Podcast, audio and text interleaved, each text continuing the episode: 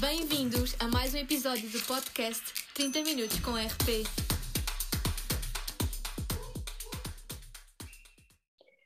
Bem-vindos a mais um episódio do podcast 30 Minutos com RP. Hoje, eu, Rita Cal, E eu, Rita Cabral. vamos estar à conversa com alguém que trabalha na área da comunicação digital. Desde cedo que a comunicação faz parte de si e no secundário tirou um curso profissional de comunicação, marketing, relações públicas e publicidade. Não ficou por aqui. Em 2018, ingressou no curso de licenciatura em Relações Públicas e Comunicação Empresarial na ESCS. Entre 2019 e 2021, ainda na licenciatura, participou no PR Lab, onde teve a oportunidade de fazer parte de vários projetos, dinamizados em parceria com diversas instituições, como é o caso do Sintra Creche Saudável. Atualmente é Digital Transformation and Change Management Trainee na Vorten. Ana Sofia Jesus, boa tarde. Começamos por agradecer teres aceitado o nosso convite para participar neste projeto e partilhar durante 30 minutos o teu percurso profissional. Começamos então esta conversa por falar no PR Lab, onde participaste ainda durante a tua licenciatura, mas de certeza que te deu grandes competências para o futuro, nomeadamente para o cargo atual que desempenhas, que se foca essencialmente na transição digital. Se pudesses distinguir um projeto que tenhas realizado neste âmbito, qual seria?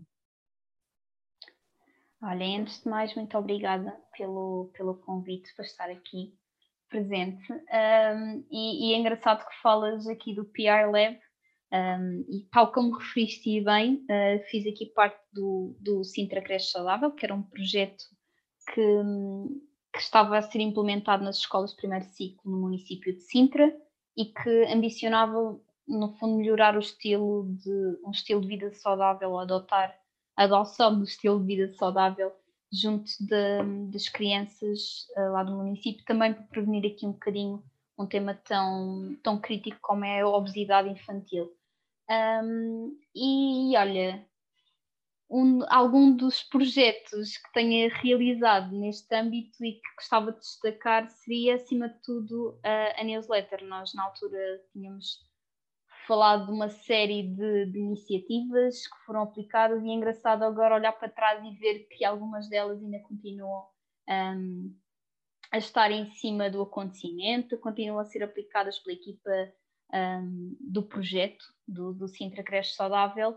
Um, e é um bocadinho parte, principalmente a parte da newsletter, que é uma ferramenta de comunicação que muitas vezes é descartada, mas que é, é importante transmitir um, eu também utilizo-a no meu dia a dia, um, embora por âmbitos diferentes. Naquele caso, nós, nós divulgávamos a newsletter para, no fundo, passar informação junto da, da comunidade escolar, pais, alunos, professores, um, daquilo que se estava a passar no projeto, de, de, de alguns uh, sugestões, receitas, assim, de caráter muito mais informativo, mas também com algumas dinâmicas.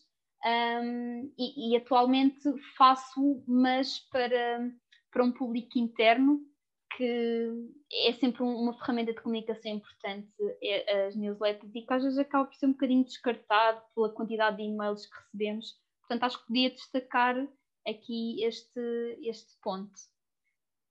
Ótimo. Falaste agora também sobre os públicos internos e, como nós dissemos anteriormente, és responsável por comunicar transformação digital a toda a Vorten e então queríamos saber um bocadinho do teu dia a dia.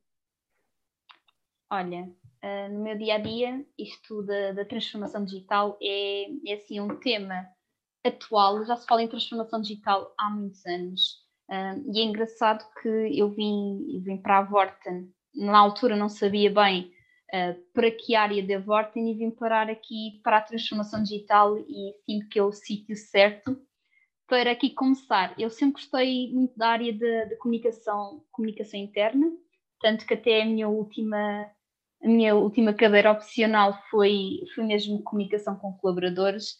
E o que eu faço na Vorten é, acima de tudo, toco em várias áreas da comunicação, nomeadamente comunicação para a mudança. Daí também há pouco estavas a referir que uma de, da parte de change management, que é um bocadinho isto que eu faço, que não está desgarrado completamente da comunicação, ao contrário do que as pessoas pensam. Uh, trabalhar comunicação para a mudança é muito importante. E, e então o meu dia a dia passa um bocadinho por comunicar a toda a Vorten, a todos os colaboradores da Vorten, nós 4.500 colaboradores da Vorten, o que é, que é isto da transformação digital e de que modo é que a transformação digital vem alavancar aqui um, a Vorten enquanto, enquanto empresa digital, porque é isto que nós queremos ser, uma empresa digital. Um, e então é um bocadinho isso que eu faço, nós através de vários mecanismos, uh, de talks, de newsletters, de, de, comunicações via app de colaborador, ou seja, nós temos uma série de, de instrumentos que acionamos que, cujo objetivo é mesmo mostrar à população Vorten, o que é que, população interna Vorten, acima de tudo, uh, o que é, que é isto da transformação digital que não está assim tão enraizado na cabeça das pessoas e quando falo em transformação digital isto tem não só a ver com a digitalização de processos, um, como também uh, de, de, mindset, termos um mindset mais agile. Um, portanto, são uma série de metodologias aqui à volta uh, deste tema que nós, enquanto equipa, temos vindo a trabalhar de perto uh, para que, que, a empresa no, no futuro seja, seja uma empresa digital. Pronto. Então sentes que uh, tornar a empresa digital é a tua missão enquanto relações públicas na área da transformação digital? Sim, mas além disso, além de, uh, de, passar essa componente do digital, é mesmo mostrarmos aquilo que fazemos e qual é que é o, trabalho, porque isto da transformação digital, e como referi, não é uh, não é. Muitas vezes acha-se que o digital é basta uma empresa ter um site, ter uma app, ter redes sociais, que já é uma empresa digital. Não. Isto de ser digital vai muito além disso. E às vezes, quando falamos em folhas de Excel, isso para nós é manual.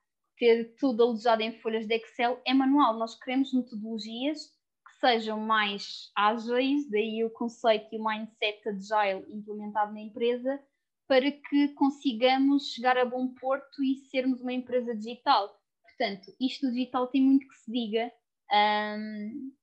mas ainda assim, sim, considero que é uma missão não só passar a informação do que é que fazemos, mas também que a longo prazo sejamos uma empresa digital. Pronto. Uma vez que acabaste o curso recentemente, assim há uns vizinhos, uh, ainda deve ser bem claro o choque de passar para o mundo do trabalho. Então, como consegues então caracterizar esta transição para ti e assim algum conselho que quisesses dar aos alunos que estão agora então a terminar o terceiro ano? É engraçado que eu estou há relativamente oito meses no mercado, uh, no mundo do mercado, como vocês aqui o falaram, mas sinto que já estou há imenso tempo, isto porque é que já foram tantos conceitos uh, que já estão enraizados na minha cabeça e no meu dia a dia que é, é difícil deixar de falar deles. Uh, mas sim, foi um choque inicial quando começo, e, e, atenção que tive toda uma fase de onboarding que até considero que foi, foi grandinha. Uh, mas foi um choque perceber a quantidade de siglas, e atenção que eu aqui, eu estou numa, ou seja, eu estou a fazer a comunicação in-house, portanto, existe aqui uma diferença e acho que na nossa licenciatura nós estamos um bocadinho uh, orientados para comunicação um, mais para as agências e trabalhar in-house é compreender a linguagem da empresa, nem é compreender os termos gerais, um, terminologias gerais do dia a dia. Portanto, isto de entrar por, pelo ADN Vorten foi assim um choque com muitas siglas e depois só para dar aqui o contexto, na componente de Change Management eu trabalho diariamente com malta da IT, portanto, aqui alguns termos uh, muito técnicos eu tenho que os perceber para conseguir comunicar, um, comunicar junto de, outros, de, outro, de outro público, neste caso, eu aqui estou a falar público, estou a falar à mesma do público interno, mas para, sei lá, para vendedores de loja que não percebam essas terminologias que estão enraizadas uh, na malta do IT, estou a falar de vendedores de lojas, mas podia ser outro tipo de, de colaboradores. Mas foi assim um choque perceber tudo em tão pouco tempo um, e depois, obviamente, aqui facilita um bocadinho o papel de comunicóloga, digamos, porque o que eu não percebo, eu pergunto e vou mesmo ao fundo da questão para que me consigam explicar por palavras simples aquilo que é. uh, e para conseguir transmitir isso a outras pessoas. Portanto, aqui também facilita-me neste aspecto. Se eu entrasse assim a fundo numa área que não percebesse nada e continuasse a zeros e que fazer perguntas uh, básicas fosse assim quase que proibido, sentiria mais perdida. Mas daria aqui um conselho aos alunos que estão a acabar o terceiro ano, que foi também uma das perguntas que vocês me falaram, era acima de tudo agarrarem a oportunidade, porque a longo prazo a licenciatura aqui nos trará tipo grande, ajudará-nos a chegar a grande porto e até pode não ser pessoas que trabalhem necessariamente aqui na área das relações públicas, acho que temos as bases suficientes para, para alavancar outro ou, ou trabalharmos noutro tipo de áreas que são tão importantes. E acho que nós enquanto eu digo nós porque ainda me sinto parte integrante da ESC uh, um, nós temos, para além de termos essas bases também temos algo que os outros alunos não têm, que é a mesma componente prática que tanto nos ajuda. Um, e é engraçado ver essa componente prática mesmo na realidade. Portanto, é mesmo para agarrarem a oportunidade e às vezes algum trabalho que pareça assim mais seca um, vai ser certamente um trabalho muito positivo. E útil para o futuro. E útil, exatamente. exatamente. Portanto, agora voltando um bocadinho uh, também para o digital, uh, nos dias de hoje tudo acaba por passar pelo digital e a presença digital das marcas nas redes sociais, por exemplo, é bastante importante para os diferentes públicos. Sentes que para os profissionais de relações públicas o seu trabalho acabou por se tornar mais fácil com esta ferramenta com maior abrangência ou pela difícil captação dos públicos e pela constante informação a que todos os dias nos deparamos, tornou-se um bocadinho mais difícil? Eu acho que, e, e isto aplicando, eu acho, não tenho a certeza, um, aqui o, a adequação e, e aqui é, é, que de repente lá está, volta àquela conversa que falei-vos há pouco do, do digital. Toda a gente acha que o digital passa pelo site, basta ter um site, uma app e pouco mais para sermos, uma, para sermos digitais. Isso não é suficiente. Desculpem desiludir-vos, mas não é, não é suficiente para, para sermos digitais. É um trabalho importante, é são ferramentas de, de comunicação que nos são importantes. Nós às vezes vemos exemplos e lembro-me aqui quando estava na licenciatura alguns exemplos de, de empresas, organizações uh, que continuavam a comunicar não digitalmente e que umas tiveram sucesso, outras não, para um, um dia a dia e se calhar nos dias de hoje nós temos um, a comunicação muito mais orientada para o digital é fundamental. Portanto, sendo a comunicação digital fundamental, mas não uh, exclusivamente em redes sociais, website, whatever, um, a, a, verdade é que eu acho que acaba por ser mais fácil nós recebermos o tipo de informação que queremos, que não temos que ir à procura um, aqui de, de, não precisamos de grandes de grandes mecanismos para ir à procura da informação em contrapartida, nós temos toda aquela, aquela nuvem negra que sabemos das fake news, um, que, que também do, dos haters, por exemplo, que acaba por ser muito mais visível. Nós temos uma marca, sei lá, presente nas redes sociais e temos ali um hater que deixa, um ou vários, que deixam ali várias mensagens visíveis para toda a gente e antes não era tão visível, ou seja, as pessoas não tinham tanta noção da quantidade de haters que a marca tinha ou que a organização tinha,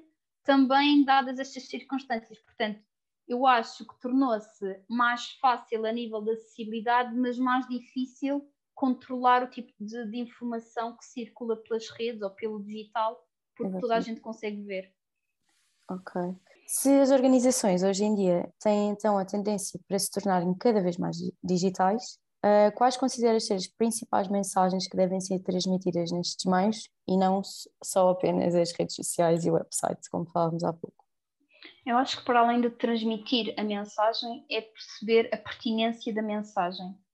Um, da mesma maneira que há pouco estava a falar que com o digital toda a gente comunica, uh, toda a gente escreve aquilo que quer, porque se calhar tem uma maior abrangência, consegue chegar mais perto às pessoas, portanto há que ter muito cuidado no tipo de mensagem que devemos passar, em primeiro lugar. depois, aqui falando na tendência, acho que é mesmo uh, ser o mais transparente possível e, e, atualmente nós temos várias marcas que, que acabam não só por ser mais transparentes, mas que acabam por passar uma mensagem muito mais pessoal uh, junto dos vários tipos de público, obviamente adequando-se à cultura da organização, que também é importante, nós não vamos comunicar, sei lá, para uma TAP de uma maneira mais um, ah, quase que formal. Se calhar TAP não é um bom exemplo, mas sei lá, não vamos falar de, de, chocolates, uma marca de chocolates não vai comunicar de forma formal para os seus, para os seus públicos. Uh, quer dizer, depende do tipo de público, obviamente, mas para os seus clientes não vai falar de uma maneira tão formal. Portanto, lá está, é mesmo a adequação do tipo de mensagem que se passa e o, e o tipo de linguagem, porque às vezes podemos ser muito mal interpretados e nós temos N casos e N exemplos um, que acontece e que torna que mancha assim um bocadinho a reputação da organização precisamente por isso. Ok, então e agora falando um bocadinho da adequação do tipo de comunicação aos vários tipos de público, que é notória, eh, mesmo uhum. falando uhum. de um público interno, eh, então façam um grande número de colaboradores, os 4.500 que referiste anteriormente, eh, para os quais tens de comunicar, não é? Como é que chegas até eles? Como é que consegues fazer esse processo? É assim, um, nós, obviamente, o tipo de comunicação, como tu referiste bem, tem que ser adequado a cada tipo de público. E mesmo falando aqui num público interno, que é mais um, o tipo de comunicação que eu faço. Eu comunico para colaboradores. E aqui, dentro dos 4.500, nós temos vários tipos de colaboradores. E também acho que já fui referindo aqui poderá ser não só um vendedor de loja, como pode ser alguém da sede, do interposto, uh, malta de, mais ligada ao IT, malta mais ligada às áreas de comercial, malta mais ligada à área do digital, marketing, whatever. Um, portanto, nós aqui costumamos agrupar quando são comunicações para grupos específicos, utilizamos um tipo de ferramentas, alguns tipos de ferramentas específicos para esse, esse tipo de público e quando é para toda a Vorten, obviamente nós não chegamos a toda a gente aos 4.500 por vias acabam por ser diferentes, né? Um, mas utilizamos outro tipo de metodologias, se calhar uma linguagem muito mais fun, muito mais informal, muito mais um, pessoal, uh, para chegar também até eles e para que eles percebam que se calhar uma coisa complexa, como, como falei-vos há pouco disto da transformação digital, acaba por ser uma coisa simples que nós no nosso dia a dia conseguimos adequar-nos. Portanto, lá está, nós também o categorizamos, categorizamos tipo de comunicação para cada tipo de público, tal como aprendemos na licenciatura. Um, aqui aplicado, obviamente, à comunicação interna e, e comunicação para públicos internos, um, mas sempre tendo isto em mente. Daí eu vos ter dito há pouco que esta licenciatura trouxe umas bases suficientes para um, trabalhar esta componente de não só de change management, uh, como também a comunicação deste programa de transformação digital, que é, que é o digitalismo. Portanto, é, é um bocadinho isto. o meu dia a dia é ver o que é que se adequa e que não se adequa, de que maneira que as pessoas têm acesso à informação ou não, uh, qual é que será a forma. E acho que aqui os dados também nos vêm ajudar imenso a percebermos o que é que funciona melhor, um, ehm, que acaba por ser aqui um bocadinho o último ponto do nosso um, ehm, processo de RP em quatro etapas. que é a parte da avaliação, e a avaliação aqui é, é, crucial para também nós medirmos o sucesso ou insucesso do, da comunicação que fazemos. Falando agora então das tendências do digital em 2022, temos aqui o exemplo das lives, que foram uma forma das pessoas interagirem entre si durante a quarentena e parece que, pelos vistos, vão continuar. Então, queríamos saber uh, quais é que achas que vão ser as principais tendências para este ano. Eu acho que pegando aqui na, na, na, componente das lives que falaste, Rita, um, o que acontece é que as lives ganharam cada vez mais importância agora em contexto de pandemia. Uh, cresceram a quantidade de lives, de webinars uh, realizados, mas sinto que agora está-se a notar um quase que crescimento, ou seja, uma passagem das lives para um registro mais híbrido. Ou seja, as pessoas sentiam muita falta do presencial ou dos eventos, pronto, acabam, acabavam por ser webinars, mas transmitidos uh, presencialmente. E acho que encontrou-se aqui um equilíbrio e acho que o híbrido acaba por ser aqui quase que a principal tendência a destacar, quer seja para lives, uh, ou até mesmo isto aqui sendo um bocadinho fora do contexto, mas mesmo em trabalho, um, acaba por ser a grande solução ou a principal tendência atualmente, porque tu em qualquer sítio consegues aceder àquela live, não tens necessariamente que estar num, num sítio em específico. Exato. Portanto, acho que aqui também reforça isso mesmo, e, e, e já, já que falaste aqui em lives, também um, dizer que acho que também trouxe a proximidade que as pessoas precisavam. Nós, por exemplo, no, na minha área, no, no digitalismo, o que nós fazemos é trazer exemplos de outras empresas, nomeadamente Microsoft, Google, etc., para verem, neste caso a Vorten, ao falar para os nossos colaboradores, a explicarem o que é, que é isto da transformação digital, pode ser a nível da cultu transformação cultural ou até outras ramificações um, aqui em relação a este tema e que nos dá assim quase que a luz ao fundo do túnel um, e, e serve-nos de inspiração também para, para trabalharmos os temas na organização e, e as pessoas gostam muito de, de terem, de estarem sempre atualizados daquilo que também acontece nas outras organizações para se perceber que não é só na nossa que, que está a acontecer. Tantas empresas atualmente têm vindo um, a pensar neste tema da transformação digital, portanto é, é importante, mas também é importante vermos o que é que os outros fazem para podermos adequar aqui um, a estratégia. Exatamente. Falámos agora sobre as tendências do digital em 2022 e agora queríamos saber como vês a presença das relações públicas no digital, mas no futuro. Olha, eu no futuro quero acreditar que o termo relações públicas uh, fique, porque era aquilo que estava a dizer há pouco, um, às vezes a terminologia relações públicas não está assim tão enraizada nas organizações. Ou seja, fazem relações públicas mascaradas por outra coisa qualquer. Um, e, e, é engraçado porque quando. E aqui falo especificamente em empresa, trabalhar in-house, porque é este aqui a minha grande questão. Um, trabalhar in-house é termos várias terminologias para se calhar designar relações públicas que são relações públicas, mas que são mascaradas por outra coisa qualquer. Portanto, faz-se relações públicas, mas nunca se fala na terminologia relações públicas. Isto parece confuso, mas uh, já vou explicar porquê. Um, gostava, gostava que isto ficasse muito mais claro dentro da cabeça das pessoas, porque depois parece que se pensa só no cliente, ou seja, trabalhamos a pensar no cliente, ou seja, num tipo de público específico e não temos a abrangência suficiente para perceber que todos os públicos são importantes.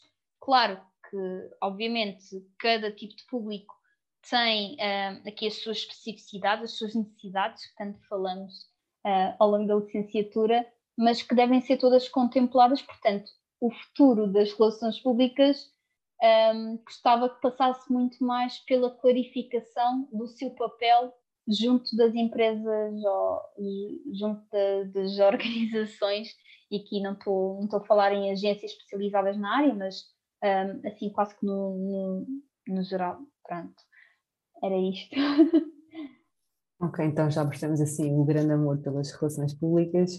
Se pudesses descrever então o curso de licenciatura em Relações Públicas e Comunicação Empresarial numa só palavra, qual escolherias para descrever? Essencial. Essencial, ok. Exato. E trabalhar de, em na comunicação da transformação digital? é desafiante pela aquela questão que vos falei há pouco, porque são tantas pessoas para se comunicar algo que ainda não está enraizado na cabeça delas. Portanto, nós às vezes partimos do pressuposto que toda a gente já sabe o que é que aquilo é, mas não, isto é tão complexo que tem-se que quase que dar um passinho atrás para avançar, uh, para conseguirmos avançar. Portanto, é desafiante, estou pronta para aqui o desafio, faço o possível e o impossível para, para que não me façam a pergunta do que é que é o digitalismo. Uh, mas sim, é, é isto, é desafiante, estou a gostar muito, gosto muito de poder aplicar no meu dia a dia um, várias coisas que aprendi ao longo da licenciatura, que me deixa muito feliz. Pronto. então, obrigada também por teres aceito este, este desafio do podcast. e terminamos assim então esta conversa, em que o tema principal foi as relações públicas e um, a transição digital. Esperamos então que tenham gostado tanto quanto nós. Voltamos daqui a 15 dias com um novo convidado. Não percam. Até lá.